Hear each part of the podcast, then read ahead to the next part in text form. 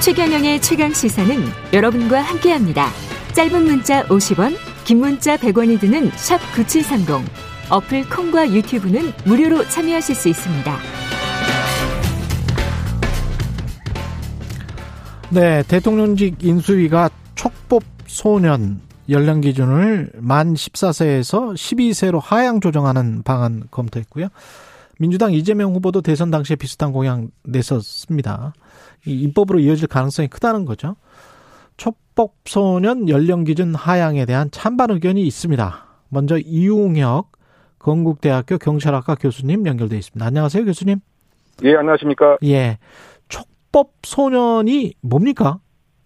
네, 일단 법에 저촉됐다. 예. 그래서 촉자를 쓴 겁니다. 음. 촉법 소년 법에 접촉된 10세부터 14세 미만의 소년인데 음. 나이가 이제 어리기 때문에 예. 형사적 책임을 행동에 대해서 묻는 것이 이 적절치 않다라고 하는 그런 입법 그 철학으로 형사 처분 대신에 즉 형벌 대신에 소년법에서 마련한 형벌이 아닌 여러 형태의 보호 처분으로 이 아이들을 개선 교화를 먼저 생각을 해보자. 바꿔 얘기하면 예. 아무리 심각한 범죄를 저질렀어도 뭐 음. 강간이라든가 특수폭행이라든가 특수상해 법에 저촉된 그 행위를 했지만 나이가 10세부터 14세 미만에 해당되기 때문에 예. 처벌하지 않고 다른 교육형으로 인도를 하자. 거기에 해당되는 비행 청소년들을 촉법 소년이라고 부르고 있습니다. 이게 저 연령 기준을 좀 낮추자. 14세에서 12세로 낮추자는데 찬성하시는 입장이시죠, 교수님은? 네, 그렇습니다. 지금 일단 그 14세가 그 형사 미성년자, 성년자를 가늠짓는 기준이 되는 거죠. 예. 그 촉법소년의 그 상한선의 그 기준이 되는데 적어도 그 상한선을 그 낮출 필요가 있다. 아, 왜냐하면 이러한 그 나이가 어리다고 해서 심각한 가해 행위를 했는데 아무런 처분 없이 길거리를 돌아다니는데 피해자는 지금 심각한 몸과 마음의 상처를 받았어요. 그러면 네. 이게 정의관념에서도 맞지 않고요. 더군다나 이 기준이 마련된 시점이 무려 그 70여 년 전인 1950년대 초반입니다. 음. 그때 그 기준과 비춰보면 지금 현재 이 아이들은 그 범죄 지능이 상당히 그 높아졌기 때문에 시대적인 변화에 맞춰서 나이 조정도 필요하고요. 더군다나 핵심적인 것은 예, 자신이 행한 일정한 악행에 대해서 적어도 불이익이 온다라고 하는 이러한 그 입장, 이런 신호도 어, 저, 줄 필요가 있고요. 지금 뭐 인수위원회에서 이 기준을 에, 이를테면 14세에서 낮춰서 13세부터 10세 범위로 할지 예. 법선의 기준을 아니면 9세부터 또 12세로 할지 음. 이것은 뭐 정해지지 그 어, 않았습니다만 예, 예를 들면 예, 한 5년 전에 한 10년 전인가요? 그 경기도에서 이른바 캣맘 그 사건이라고 그 8세 아이가 이제 돌을 던져서 이 사망하는 이런 일이 있었는데 예. 이제 아무런 뭐이 국가적인 제재를 받지 않았단 말이죠. 음. 뭐 그런 측면에서 만약에 9세까지 낮춘다고 한다면 적어도 보호 처분에 해당되는 교육이라든가 뭐 이런 관념이 있지 않겠는가? 뭐 그런 측면에서 적어도 나이는 낮출 필요가 있다. 이런 입장을 갖고 있습니다. 근데 이 연령을 낮춘다고 해서 어떤 청소년 범죄를 예방할 수 있을까요? 청소년 범죄의 그 예방은 종합적인 것이 함께 작동이 그 돼야 되죠. 예. 지금 그 말씀처럼 어 예를 들면 학교 교육도 강화가 돼야 되고요. 음. 또는 이제 그 정부에서도 중장기적인 입체적인 다양한 이, 이 조치들이 있어야 되죠. 그거 플러스 예. 적어도 자신의 그 불이익에 대해서 이를테면 에, 일정한 악행에 대해서 불이익이 준다고 하는 이런 것도 함께 작동해야 된다. 음. 근데 지금은 이제 그것이 빠져 있다 보니까 심지어 이제 이런 아이들은 자신이 처벌받지 않음을 알고 있어서 이걸 악용하는 사례. 예를 네. 들면 조사 과정에서 형사들한테 형사 아저씨 나는 어차피 촉법이니까 처벌받지 않으니까 빨리빨리 맞춥시다. 이렇게 그 하는 것까지 국가가 그냥 방치만 한다. 이것은 범죄 예방에 예, 여러 가지 이익을 담당하는 국가의 태도로서는 온당치 않다. 이런 생각이 듭니다. 실제로 그렇게 말을 해요. 열, 열, 네, 한 그런 세 살짜리들이. 있죠. 그리고 예. 실제 그 보도도 많이 그 되고 있고요. 네. 어, SKJCG2님이 70년 전에 결정된 거 아닙니까? 형법 개정해야죠. 이런 말씀 하셨는데, 만약에 형법을 겨- 개, 개정을 하면 어떤 새로운 기준에 맞춰서 다른 제도들도 변화가 필요하겠습니다. 네, 그 사실은 제일 중요합니다. 예. 사실은 그 나이를 14세에서 13으로 바꾸는 그것을 했다고 정치권에서 다 했다고 생각하면 안 되고요. 예. 또 엄벌주의라고 한다면 예를 들면 그 보호 처분의 1호부터 10호까지 여러 가지 지금 그 사각지대와 기능하지 못하고 있는 부분이 많이 있습니다. 예. 상식적으로만 작동하고요.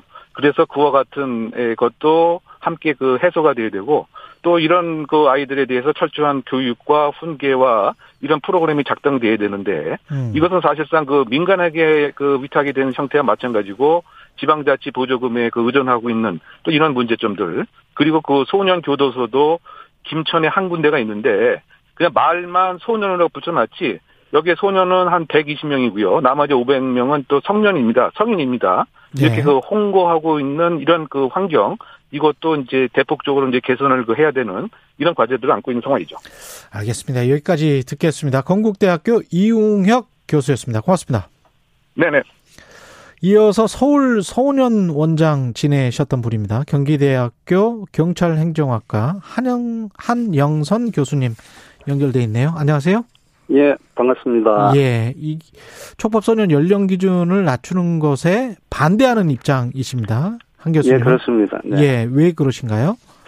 좀 먼저 뭐 오해를 좀 피하기 위해서 저는 이제 그 피해자 회복이 이루어져야 정의가 바로 서는 것이다라는 말씀을 먼저 전제로 좀 드리겠습니다. 아, 피해자 회복이 이루어지는 것이 정의다. 네, 근데 가해자만 처벌하고 처벌하면은 이제 정의가 이루어진다라고 생각하고 거기에서 이제 관심이 끊어져 버리는데요. 이제 그것이 음. 아니고 피해자까지 가야 된다라고 하는 것을 말씀을 드리고요. 예, 그다음에 이제 가해자 처벌하는 문제는 또 완전히 별개의 이제 문제입니다. 그렇군요. 어째- 어쨌든 뭐 지금 현재 촉법 소년의 이제 연령은 뭐 저는 적절하다라고 이제 생각을 하고 있습니다. 예. 그왜 적절하다고 생각을 하세요? 좀 실제로 이제 그 형, 어, 뭐이 촉법 소년이라고 하는 것이 이제 형법상의 이제 기준 연령이죠. 14세. 예. 그리고 이제 실제 어, 뭐 소년법에서는 이제 10살까지 어, 이 보호 처분을 할 수 있도록 국가에서 개입할 수 있도록 그런 조치들을 이제 마련해 놓고 있기 때문에 예. 이런 그 형벌 연령을 어, 조정하는 것 없이라도 뭐 소년 문제들을 이제 충분히 우리가 이제 해결해 나갈 수 있다라고 생각을 합니다. 근데 만 14세면은 뭐 한국 나이로 따지면 중학교 한 2, 3학년 정도 돼서 뭐 성인 이상의 힘과 체력, 그 다음에 뭐 마냥 뭐 어리고 세상 물정을 모른다. 그게 아니고 어떤 아기가 있어서 전- 정말 흉악한 범죄를 저질렀다. 심지어는 뭐 성폭행을 했다. 뭐 이런 것들은 이걸 체벌이 불가능한 게 이게 말이 되나요? 예, 이제 뭐 사실 예. 맞는 말씀이죠. 예. 그런데 이제 뭐 키가 성장했고 뭐 발달 속도가 좀 굉장히 이제 빨라졌다라고 예. 하는 것을 이제 우리가 아이들이 성숙했다라고 하는 말로 이렇게 동의어로 쓰면 안 된다라고 생각합니다. 예. 옛날보다 지금 잘 먹고 있고 우리가 이제 어뭐 여건들이 이제 좋아졌기 때문에 예. 아이들이 이제 키가 뭐 성장한 것들은 이제 분명한데 예. 사리 분별력까지 그러니까 판단 능력 능력까지 이렇게 좋아졌느냐라고 어. 이제 볼 수는 이제 없는 거죠. 실제로 이제 성숙과 관련된 지표는 이제 키가 아니고 뭐 뇌의 이제 성장과 이제 훨씬 더 밀접한 관계가 있는데 음. 청소년들의 이제 뇌 발달은 80% 수준이라고 하거든요. 아. 80% 수준이라는 게 이제 어느 정도냐면 성인 기준으로 했을 때 소주 한 세 병 정도를 마셔서 이제 만취된 아. 상태. 그러니까 그때 이제 제대로 된 이제 뭐 사회 분별을 할 수 없는 것은 너무나도 이제 당연한 것이죠. 그리고 이 전 세계적으로도 청소년들이 이제 가장 많이 범죄를 저지릅니다. 왜냐하면 이런 사리 분별력이 이제 부족하기 때문입니다. 근데 그리고 예. 예, 하나 더 말씀드리면 예, 예. 아이들의 경우에는 이제 뭐 성숙 그러니까 뭐 다른 타인과 이게 조화롭게 살 수 있는 능력 이런 것들을 방해하는 요인들이 또 좀 많이 있어요 옛날과 비교해서 예. 지금은 뭐 부모의 이혼도 굉장히 높아졌고 또 아이들은 그 엄청난 학업 스트레스 뭐 이런 것들에 내몰리고 있죠 그러니까 우리나라가 뭐 전 세계 청소년 자살률이 세계 1위입니다. 그러니까 어뭐 청소년들이 이제 굉장히 불행한 상태에 어 성숙 좀 제대로 된 자아 실현으로 나아가는데 좀 방해되는 요인들이 너무나도 많이 있는 거라고 생각을 합니다. 근데 그런 식으로 제가 좀 반론 차원에서 말씀을 네, 드리면 네, 네. 미성숙한 어른이나 그리고 자아 실현을 잘 못한 어른들 같은 경우는 그럼 범죄를 저질러도 봐줘야 됩니까? 아니, 아닙니다. 당연히 예. 잘못했으면 이제 벌을 받아야 되는 예. 것이죠. 뭐 저도 이제 벌 주지 말자라고 하는 어, 예. 것을 지금 말씀을 드리는 거고요. 근데 예. 처벌의 종류는 다양하게 있습니다. 예. 근데 일부 처벌의 경우에는 이제 그 효과가 정반대로 나타나는 것들이 있어요. 예. 이게 뭐냐면 형사처벌입니다. 형사처벌. 음. 이게 이제 형벌이라고 하는 거는 정말 너무나도 이제 이제 심각하고 또 중대하고 한번 시행되면 되돌릴 수가 없는 거거든요. 예. 근데 이제 이거를 이제 12살, 13살 이 아이들에게까지 최후의 수단인 형벌을 부과해서 뭐 어, 교정해보자라고 이제 하는데 음. 이, 이게 이제 예를 들어서 성인들도 교도소에 가면 그곳이 네. 이제 범죄 학교라고 그러잖아요. 그렇죠. 근데 이, 이 아이를 이제 손, 그, 교도소에 보내가지고 뭐 예. 3년 또는 5년, 10년 형을 살게 했을 때에 음. 이 아이들이 과연 어, 정상적인 성인이 되어져서 뭐 20살 이때 그, 그런 식으로 이제 세금을 제대로 내는 그런 사람이 되어서 나올 것이다라고 생각하는 것 자체가 저는 잘못됐다라는 것이죠. 그러면 예. 네네. 그러면 이게 청소년 범죄는 계속 심각해지고 있는데 이런 강력 범죄를 를 저지른 아이들은 어떻게 처리를 해야 되나요? 저 같은 경우에는 이제 지금 보호 처분이라고 하는 것들이 네. 만들어져 있습니다. 지금 일반 시민들께서는 뭐 아이들이 어, 나는 처벌받지 않습니다라고 하니까 예. 아무런 처벌을 받지 않는 것으로 알고 있는데 예. 거기에 지금 그 보호 처분이 10살부터 이제 받도록 되어져 있고 음. 12살부터는 소년원에 이제 2년 동안 가게 되어져 있습니다. 예. 그러니까 지금 낙인이라든지 뭐 이런 것들을 최소화하면서 이 아이들이 어 교정될 수 있도록 하고 음. 있는 그 제도들을 만들어 놓고 있거든요. 여기에 네. 이것이 아니고 이 12살 이런 아이들을 형사처벌 해야 되겠다. 그래야 이 속이 시원하겠다라고 이제 생각하시는 것, 이게, 이게 오히려 더 극단적인 어, 생각이지 않나라고 이제 생각을 합니다.